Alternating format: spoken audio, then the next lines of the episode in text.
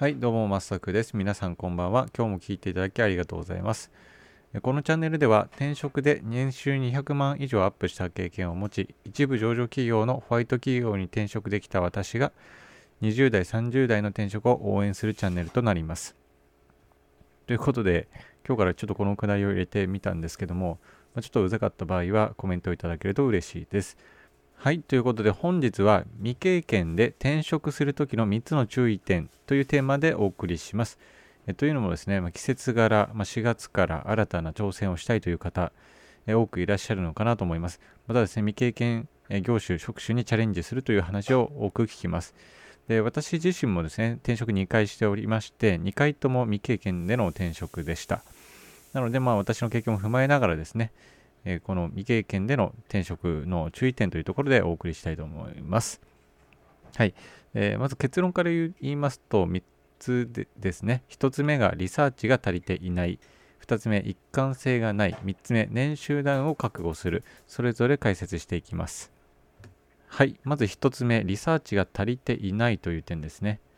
やっぱり未経験で転職するときって、まあ、違う業界だったりとか違う職種になりますよね。なので面接に受かるかどうかっていうところの決め手はですね、リサーチで決まると言っても過言ではないです。はい、これは何度も言って非常に大事なので、何度でも口を酸っぱくして言いたいと思います。で、私もそうだったんですけども、やっぱりですね、ちゃんと調べることができていない時っていうのはほぼ一次面接で落ちていました。じゃあ、まあどうやって面接通過することができるかということなんですが、次の方法を実践することをお勧めしたいと思います。で、ふたつありまして、ひとつめがですね、応募先企業の要件を求めている人材像の把握、ふたつめが事業内容の理解です。で、それぞれちょっと説明しますと、ひとつめですね、応募先企業の要件であったりとか求めている人材像の把握ですね。これは以前の放送でも何度か、えー、申し上げている点です。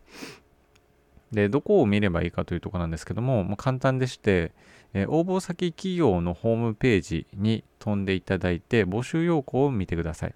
まあ、そうするとですね、例えばも求める要件に ピーシー スキル、パワーポイント、Excel が使える方みたいな書き方をされているんですよね。で、この時に、まあ、例えば自分はちょっとパワーポイントが使ったことがないな、やばいどうしようみたいな考え方も考える方もいるんですけども、まあ、これは全然心配しないで大丈夫です。できればですね、まあ、パワポも Excel も使えた方がいいんですけども、パワーポイントが経験ない場合ですね、実際の面接では、まあ、次のような言い方を意識すると良いかなと思います。えー、例えばですね、パワーポイントの経験はあまりないんですけれども、現在パワーポイントのセミナーに通っています。で、業務でも手が空いたときは、まあ、自分が学習した授業内容などをパワポでまとめて作ったりしていますみたいな。で、まあ、こんな感じでですね、あの求める要件に近づくよう私は努力していますよっていう姿勢を伝えることができると、え面接官の方も印象が、えー、に対して印象をよく見せることができるという感じですね。で、もちろんですね、まあ、嘘は良くないのでやめていただければなと思います。で、次ふたつめですね、事業内容の理解ということで、で事業内容なんですけども、特にビジネスモデルの理解ができていないというのが注意点ですね。で、なぜかというと、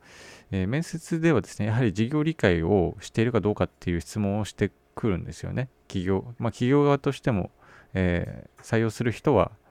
ちゃんと自分のビジ、あの、自分がやることになるであろうビジネスを理解しているかどうかっていうのが重要になりますもんね。で、これに答えられない場合は、まあ、やっぱり面接通過が危ういと、まあ、これ基本的な話だと思います。で、例えばですね、先日あの最終面接で落ちちゃったっていう方の話を聞いたんですね。で、その方はですね、人材紹介の会社を受けていました。で、ビジネスモデルとしては求職者と企業の双方をマッチングしていく会社なんですけども、結局その企業からお金を手数料として、まあ、さんじゅっパーセント とか よんじゅっパーセント もらうっていうビジネスモデルでした。で、実際面接の中でどういうやり取りが行われたんですかって聞いたところ、まずですね、企業側からこういう質問をされたんですよね。うちのお客さんって誰ですか？商材は何だと思いますか？で、それに対してその応募者の方はですね、お客さんは求職者と法人だと思いますって答えたんですよね。まあ、要は企業と、えー就活している、転職活動している人、この両方だと思います。で、そしたら企業は、うーん、なるほどね、と。じゃあお金もらってるっていうのは誰からですかねっていう質問をまた返してきて、応募者の方は、えっと、法人からだと思います、みたいな反応をしたんですけども、まあ、そこでちょっと気づいたらしいんですね。まあ、ということは、求職者、あの職を求めてる人が商材なのかっていう感じですね。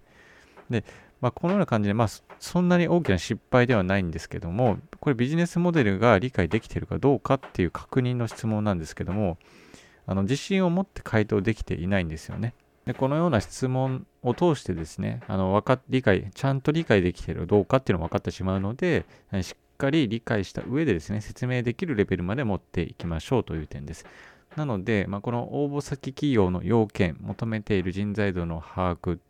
の一つ目と、事業内容、まあ、特にビジネスモデルの理解、この二つをですね、あの で, できるだけあの、やるだけで圧倒的に差別化できると思います。実際この二つをですね、きゅうじゅっパーセント の人が怠っているっていうことも聞きますので、まあ、これ大事かなと思います。はい、では未経験で転職するときのみっつの注意点のふたつめ、一貫性がないという点です。で、これはですね、未経験の職種ですと、まあ、業種ですと、なぜわざわざ未経験のうちの仕事をしたいんですかっていう質問、ほぼ ひゃくパーセント 聞かれることになると思います。で、この際ですね、キャリアの一貫性が欠けている場合、面接通過が危うくなると思います。で、これ一貫性が重要な理由としては、説得力を持たせることができるという点と、やめなさそうと思わせることができるという、まあ、このふたつですよね。で、キャリアの一貫性を伝えるためにはですね、過去、現在、未来、このつながりを意識すると良いと思います。まあ、例えば私の場合ですと、今の仕事が、えじゃあコンサルファームにいたとします。で、過去、あまあ、メディカル、メディカルのメーカーで、えー、経営陣と仕事をしていましたと。で、それが楽しかったです。で、現在、コンサルファームで社長とか役員との方と接触が あ,、えー、あり、やりがいを感じていました。で、最後、未来としては、えー、御社の経営企画ポジションで経営陣と、まあ、距離が近いということを聞いたので、まさに私が求めている仕事です。みたいな感じで、経営陣と一緒に仕事をするっていうところにフォーカスを当てて、キャリアの一貫性を前面に押し出していくっていう、まあ、こんな感じですね。で、これを伝えることでですね、まあ、なぜこの仕事を応募するのかという問いに対して説得力を持って、えー、あのさらにこいつ辞めなさそうだな、長期で働いてくれそうだなっていうふうに思わせることができるかなと思います。で、最後みっつめ、年収段を覚悟するという点ですね。やっぱりですね、この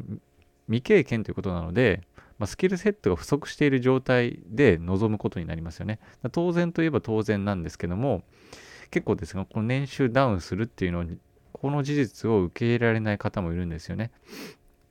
まあ、実際この生活があるので、まあ、今の生活水準を下げられないとか、まあ、現状維持もしくは少し給料アップしたいみたいな、まあ、気持ちがどうしても出てくると思うんですけども、うん、例えばですね、あの採用する側、そして何か商品を購入する側の立場を考えてほしいんですよね。で、例えばこう家を買うとき、車を買うとき、冷蔵庫とか、まあ、比較的金額が高いものを購入するときって結構いろんな情報を調べますよね。比較検討しますよね。いっかいにかいだけじゃなくて実物を見に行ったりとか、友人とか知人から情報を集めたりとかして、あ、じゃあやっぱりこの妥当な価格なんだなっていうふうに判断して、なんかはちわりからきゅうわりぐらいのなんかこの確信を持って購入するっていうプロセスになると思うんですよ。ただ人材採用の場合ってせいぜい書類、書類と面接にかいさんかいぐらい分の情報しかないですよね。で、このような少ない情報の中でそもそも高額な年収を払うっていうのに結構無理があるんですよね。またですね、その企業の制度とか仕組みの問題っていうのもあるんですよね。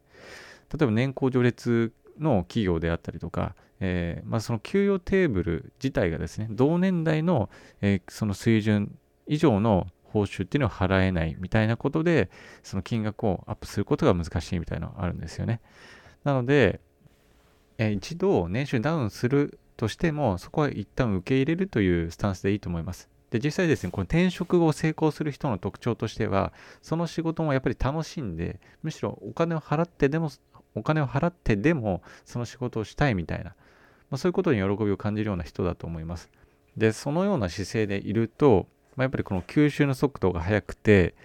まあ、吸収の速度が速いということは次第に実績が出てきますよね。で、実績が出てくると周りから評価されますと。で、評価されるということは、やっぱその給料とかあの職位が上がるっていうことで、結果的にこう年収も上がっていくっていうことにつながると思います。はい、ということでちょっと長くなったんですけども、本日は未経験で転職するときのみっつの注意点をお話ししました。で、ひとつめがリサーチが足りていない、ふたつめが一貫性がない、みっつめが年収ダウンを覚悟するという点です。ということで、まあ、しがつからですね、まあ、新たな年度が始まりますけども、未経験で転職する方はですね、しっかり準備をして素敵な転職活動にしていただければよいかなと思います。はい、ということで今日も聞いていただき本当にありがとうございます。え今日が木曜日で明日金曜日ですね、花金ですね。ということで残り、えー、いちにち頑張っていきましょう。それでは皆さん、さよなら。